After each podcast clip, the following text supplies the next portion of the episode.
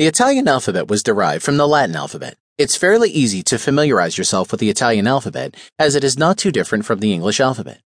Unlike the latter, though, the Italian alphabet has only 21 letters with 5 vowels and 16 consonants. There are 5 letters that are not included in the Italian alphabet and only appear when used for foreign names or loan words.